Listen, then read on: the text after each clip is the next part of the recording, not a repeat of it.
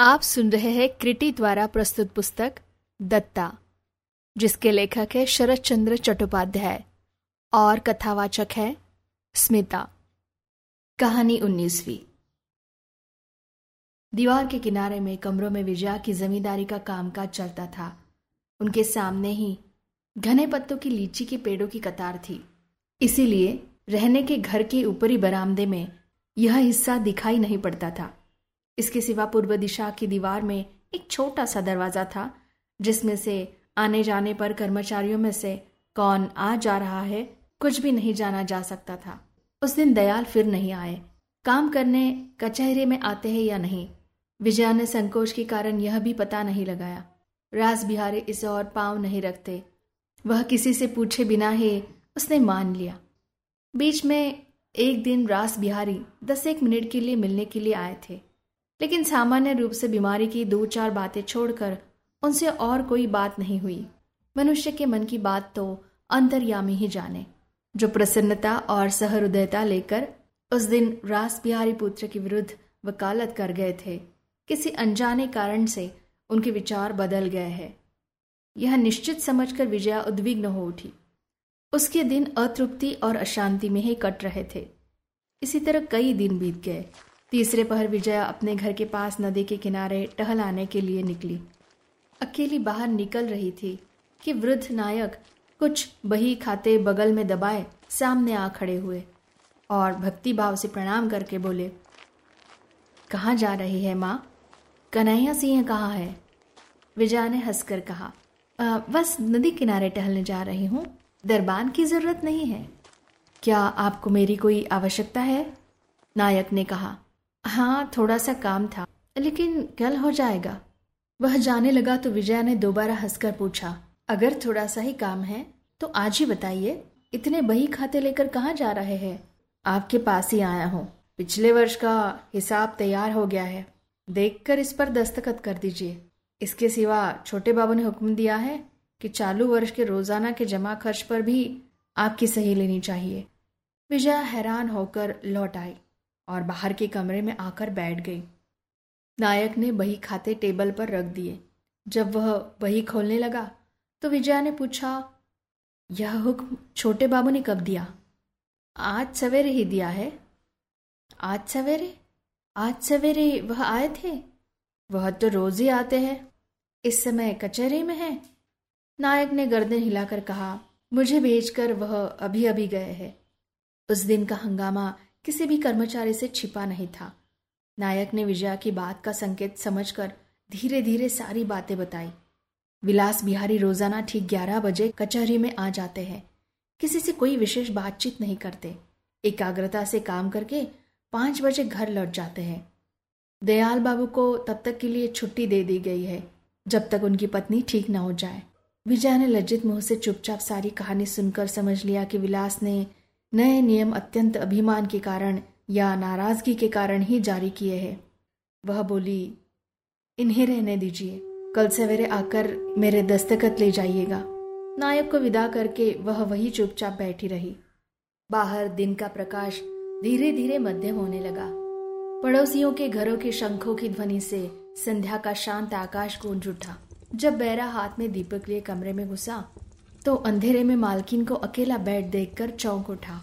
विजया लजाकर उठ खड़ी हुई और फिर जैसे ही बाहर आई चकित रह गई, क्योंकि जिसे उसने अपनी आंखों से देखा वह उसकी कल्पना से भी परे था। क्या वह किसी कारण से या किसी छल से भी इस मकान में पैर रख सकता है? फिर भी उस धुंधले अंधेरे से उसे स्पष्ट दिखाई दिया कि उस दिन के उस साहब ने हैट सहित लगभग साढ़े छह फुट लंबे शरीर के साथ गेट के अंदर प्रवेश कर लिया है और साधारण बंगाली से कम से कम ढाई गुने लंबे डग भरता हुआ इसी ओर आ रहा है। आज उसे किसी पुलिस कर्मचारी का भ्रम नहीं हुआ, लेकिन आनंद की उस अपरिमित आलोकित रेखा को जैसे उसकी आकाश पाताल तक फैली निराश और भय के अंधकार ने पलक मारते ही लील लिया। वृक्ष लताओं से घिरे टेढ़े तिरछे रास्ते से उसकी देह अवश्य अदृश्य होने लगी, लेकिन रास्ते के कंकड़ों में से उसके जूते की आवाज़ निरंतर निकट आने लगी। विजया ने मन ही मन सोचा कि उसे आदर सहित बैठना भारी अन्याय है। लेकिन दरवाजे के बाहर से अपेक्षा सहित विदा कर देना भी तो कठिन है। इस संकटपूर्ण स्थिति से छुटकारा पाने का कोई उपाय नहीं सूझा। जब रास्ते के मोड़ पर कामिनी वृक्ष के पास वह लंबी सरल सुंदर देह उसके सामने आ गई, वह मुड़कर तेजी से अपने कमरे में चली गई। वृद्ध नायक अपनी धुन में जा रहा था। साहब को देखकर घबरा उठा, लेकिन साहब के प्रश्न से उसने उन्हें पहचान लिया और तब इत्मीनान और निर्भय होकर उत्तर दिया, हाँ, वह बाहर की बैठक में ही है। इसके बाद वह चला गया।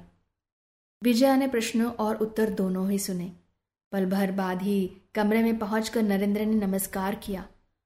उसने छड़ी और टोपी टेबल पर रखकर हंसते हुए कहा, मैं देखता हूँ मेरी दवा का आश्चर्यजनक फल हुआ है, वाह।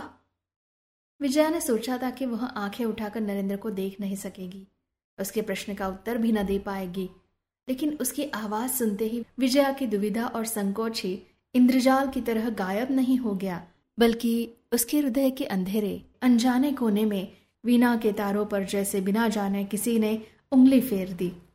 पल भर में ही विजया सब कुछ भूलकर बोल उठी, किस तरह जाना, मुझे देखकर या किसी से सुनकर? नरेंद्र बोला, सुनकर क्यों? आपने क्या दयाल बाबू से सुना नहीं कि मेरी दवा खाने भी नहीं पड़ती, केवल प्रिस्क्रिप्शन के ऊपर एक बार आंखें फिराकर उसे फाड़कर फेंक देने से ही आधा आराम हो जाता है। और अपने इस मजाक से खुश होकर अपने ठहाके से सारा कमरा हिला दिया। विजया ने समझा, दयाल से सब कुछ सुनकर आज यह मजाक उड़ाने आए हैं, इसलिए इस असंगत ठहाके से असंतुष्ट होकर ताना मारते हुए उसने कहा, ओह, इसीलिए शायद बाकी आधा अच्छा करने के लिए दया करके फिर दया लिख देने आए हैं। ताना सुनकर नरेंद्र की हंसी थम गई। उसने कहा, सच कहता हूँ, यह अच्छा तमाशा हुआ। विजया ने कहा, इसीलिए जान पड़ता है इतने खुश हो रहे हैं। नरेंद्र का चेहरा गंभीर हो गया। उसने कहा, खुश हुआ हूँ? बिल्कुल नहीं। यह बात अस्वीकार तो अवश्य नहीं कर सकता कि सुनते ही पहले थोड़ी सी खुशी हुई, लेकिन उसके बाद दुख हुआ। यह सच है कि विलास बाबू का मिजाज उतना अच्छा नहीं है, अकारण नाराज होकर दूसरे का अपमान कर बैठते हैं, लेकिन इसलिए आप भी असहिष्णु बनकर उनसे अपमान की बातें कर बैठे, यह भी तो अच्छा नहीं है। सोच कर देखिए, बात खुलने पर भविष्य में कितनी बड़ी लज्जा और दुख का कारण बन जाएगी। मेरा विश्वास कीजिए, यह सुनकर मुझे वास्तव में बहुत दुख हुआ। मेरे कारण आप लोगों में इस प्रकार की एक अप्रीतिकर घटना घट जाने से इस व्यक्ति के हृदय की पवित्रता से मन ही मन मुग्ध हो उठी। फिर भी परिहास के अंदाज में बोली, लेकिन हंसी भी तो रोक नहीं पा रहे हैं, कहकर वह स्वयं भी हंस पड़ी। नरेंद्र ने अत्यंत गंभीर होकर कहा, आप बार बार ऐसा क्यों सोचती है? सचमुच ही मैं बहुत दुखी हुआ हूँ, लेकिन उस समय आप लोगों के संबंध में कुछ भी नहीं जानता था। थोड़ी देर चुपचाप रहकर उसने कहा, उस दिन ही नीचे उनके पिताजी ने सारा हाल सुनाकर कहा था कि यह सब ईर्ष्या की करामत है। दयाल बाबू ने भी कल यही कहा। सुनकर मुझे कितनी लज्जा महसूस हुई, कह नहीं सकता, लेकिन मैं यह भी तो नहीं सोच पाता कि इतने लोगों में से मुझमें ही ईर्ष्या करके योग्य क्या है। आप लोग ब्रह्म समाजी है, आवश्यकता पड़ने पर सभी से बातें करती है, मुझसे भी की है। इसमें उन्हें क्या दोष दिखाई दिया, मैं तो अब तक नहीं खोज पाया। जो भी हो, आप लोग मुझे क्षमा कीजिएगा। और अपनी भाषा में उसे क्या कहते हैं, अभी अभिनंदन आप लोगों के लिए किया जा रहा हूँ। आप लोग सुखी हो। विजया ने महसूस किया कि उसने उस दिन के अपने आचरण का उल्लेख करके भी अपने आचरण की ओर हल्का सा भी इशारा नहीं किया, लेकिन उसकी अंतिम बात से विजया की आंखें छलक उठी। गर्दन घुमाकर उसने किसी तरह आंसू संभाले। उत्तर की प्रतीक्षा किए बिना ही नरेंद्र ने पूछा, अच्छा यह तो बताइए कि उस दिन कालीपद के साथ माइक्रोस्कोप स्टेशन पर क्यों भेजा था? विजया ने रुंधा गला साफ करके कहा, अपनी चीज आपने खुद ही तो वापस ले लेनी चाहिए थी। नरेंद्र बोला, यह ठीक है, लेकिन कीमत की बात तो उसके द्वारा आपने कहला नहीं भेजी थी। ऐसी दशा में तो मेरा विजया, हाँ, नहीं कहला भेजी थी। बुखार के कारण मुझसे भूल हो गई, लेकिन इस भूल का दंड भी तो आपने कुछ कम नहीं दिया। नरेंद्र ने लज्जित होकर कहा। लेकिन कालीपद ने कहा, विजया जल्दी से बोली, सो मैंने सुना है। उसने कुछ भी कहा हो, लेकिन आपने इस बात पर विश्वास कैसे कर लिया कि आपको उपहार देने की गुस्ताखी मुझसे हो सकती है, और अगर वह सचमुच ही की हो तो उसका दंड स्वयं क्यों नहीं दिया, नौकर के द्वारा क्यों अपमान किया? आपका मैंने क्या बिगाड़ा था? कहते कहते ही उसका गला रुंध गया। नरेंद्र ने लज्जा और आश्चर्य से विजया की मुंह की ओर देखा। वह गर्दन घुमाकर खिड़की के बाहर ताक रही है। उसके मुंह पर नजर नहीं पड़ी, पड़ी केवल उसके गले की हीरे की कंठी के थोड़े से भाग पर। दीपक के प्रकाश में उससे विचित्र रश्मियां फूट रही थी। दोनों कुछ देर चुप रहे। फिर नरेंद्र ने दुखी स्वर में धीरे धीरे कहा, यह मैं भी तभी समझ गया था कि मैंने ठीक नहीं किया, लेकिन गाड़ी उस समय छूट चुकी थी। कालीपद का दोष क्या था? उस पर मेरा नाराज होना किसी तरह भी उचित नहीं हुआ। थोड़ा सा चुप रहकर फिर कहा, देखिए, मैं अच्छी तरह जान गया हूं कि यह ईर्ष्या कितनी बुरी चीज है। वह अपनी धुन में केवल बढ़ती ही नहीं जाती, छूत की बीमारी की तरह दूसरों पर भी आक्रमण किए बिना नहीं रहती। मैं अच्छी तरह जानता हूँ कि मुझसे ईर्ष्या करने के समान भ्रम विलास बाबू को और कुछ हो ही नहीं सकता। उनके पिताजी ने भी उसके लिए लज्जा और दुख प्रदर्शित किया, लेकिन आप सुनकर शायद आश्चर्य करेंगी कि मुझसे भी उस समय कुछ कम भूल नहीं हुई। विजया ने मुंह फिराकर पूछा, आपकी भूल कैसी? नरेंद्र ने सहज और स्वाभाविक स्वर में उत्तर दिया, मेरा अकारण अपमान करने का कारण आप वास्तव में ही दुखी हो गई थी। आपकी बातें सुनकर उस समय सभी ने यह समझ लिया था। इसके बाद रास बिहारी बाबू ने जब नीचे जाकर अपने लड़के की उस ईर्ष्या की बात चलाकर मुझे दुख करने को मना किया, तब सहसा मेरा दुख जैसे और भी बढ़ गया। मेरे मन में फिर फिर कर यही आने लगा कि निश्चय ही कुछ ही कारण है, अन्यथा कोई किसी से ईर्ष्या नहीं करता। आपसे सच कह रहा हूँ कि उसके बाद आठ दस दिन तक निरंतर मैं आपके बारे में ही सोचता रहा हूँ। आपकी बीमारी की वे बातें ही याद आती रही। इसलिए तो मैंने कहा कि यह बहुत ही भयानक छूत का रोग है। कामकाज चूल्हे में गया। दिन रात आपकी ही बात मन में चक्कर काटने लगी। भला बताइए, इसकी क्या आवश्यकता थी? और यही नहीं, दो तीन दिन बेकार ही इसी रास्ते से पैदल चलकर गया आया, केवल आपको देखने के लिए। इस तरह कितने ही दिनों तक यह पागल भूत मेरी गर्दन पर सवार रहा, कहकर वह हंसने लगा। विजया ने न मुंह फिरा करके देखा और न किसी भी बात का उत्तर दिया। चुपचाप उठकर बगल के दरवाजे से वह अंदर चली गई। नरेंद्र सोचने लगा कि मैं अनजाने में और किस नए अपराध की सृष्टि कर बैठा। तभी बैरे ने आकर कहा, आप जाइएगा नहीं, आपके लिए चाय तैयार हो रही है।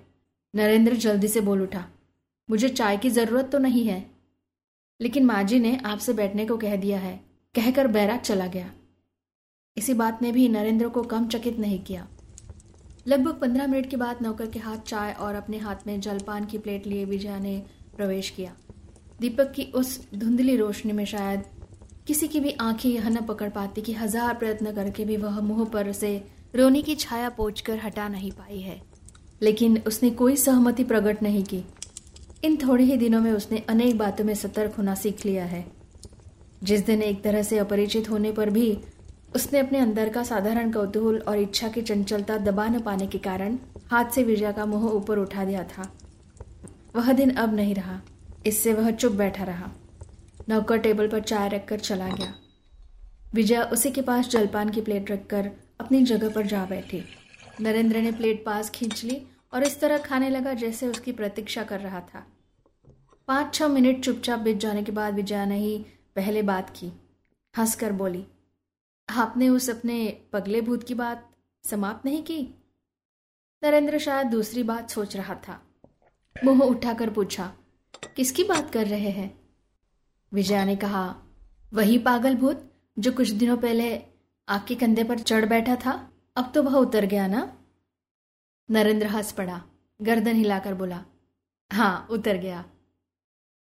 चलो अच्छा हुआ, कहिए कि आप बच गए हैं, नहीं तो कौन जानता है वह आपको और कितनी घुड़दौड़ कराता हुआ घूमता। चाय का प्याला मुंह से लगाकर नरेंद्र ने सिर्फ इतना ही बोला, हाँ। विजया ने कोई अच्छी बात कहनी चाहिए, लेकिन कोई बात न खोज पाने के कारण लंबी सांस दबाकर चुप रह गई। दूसरे की गर्दन से भूत उतर जाने की आनंद की अनुभूति को खींच ले चलना उसकी शक्ति से बाहर हो गया। कुछ देर कमरे में खामोशी बनी रही।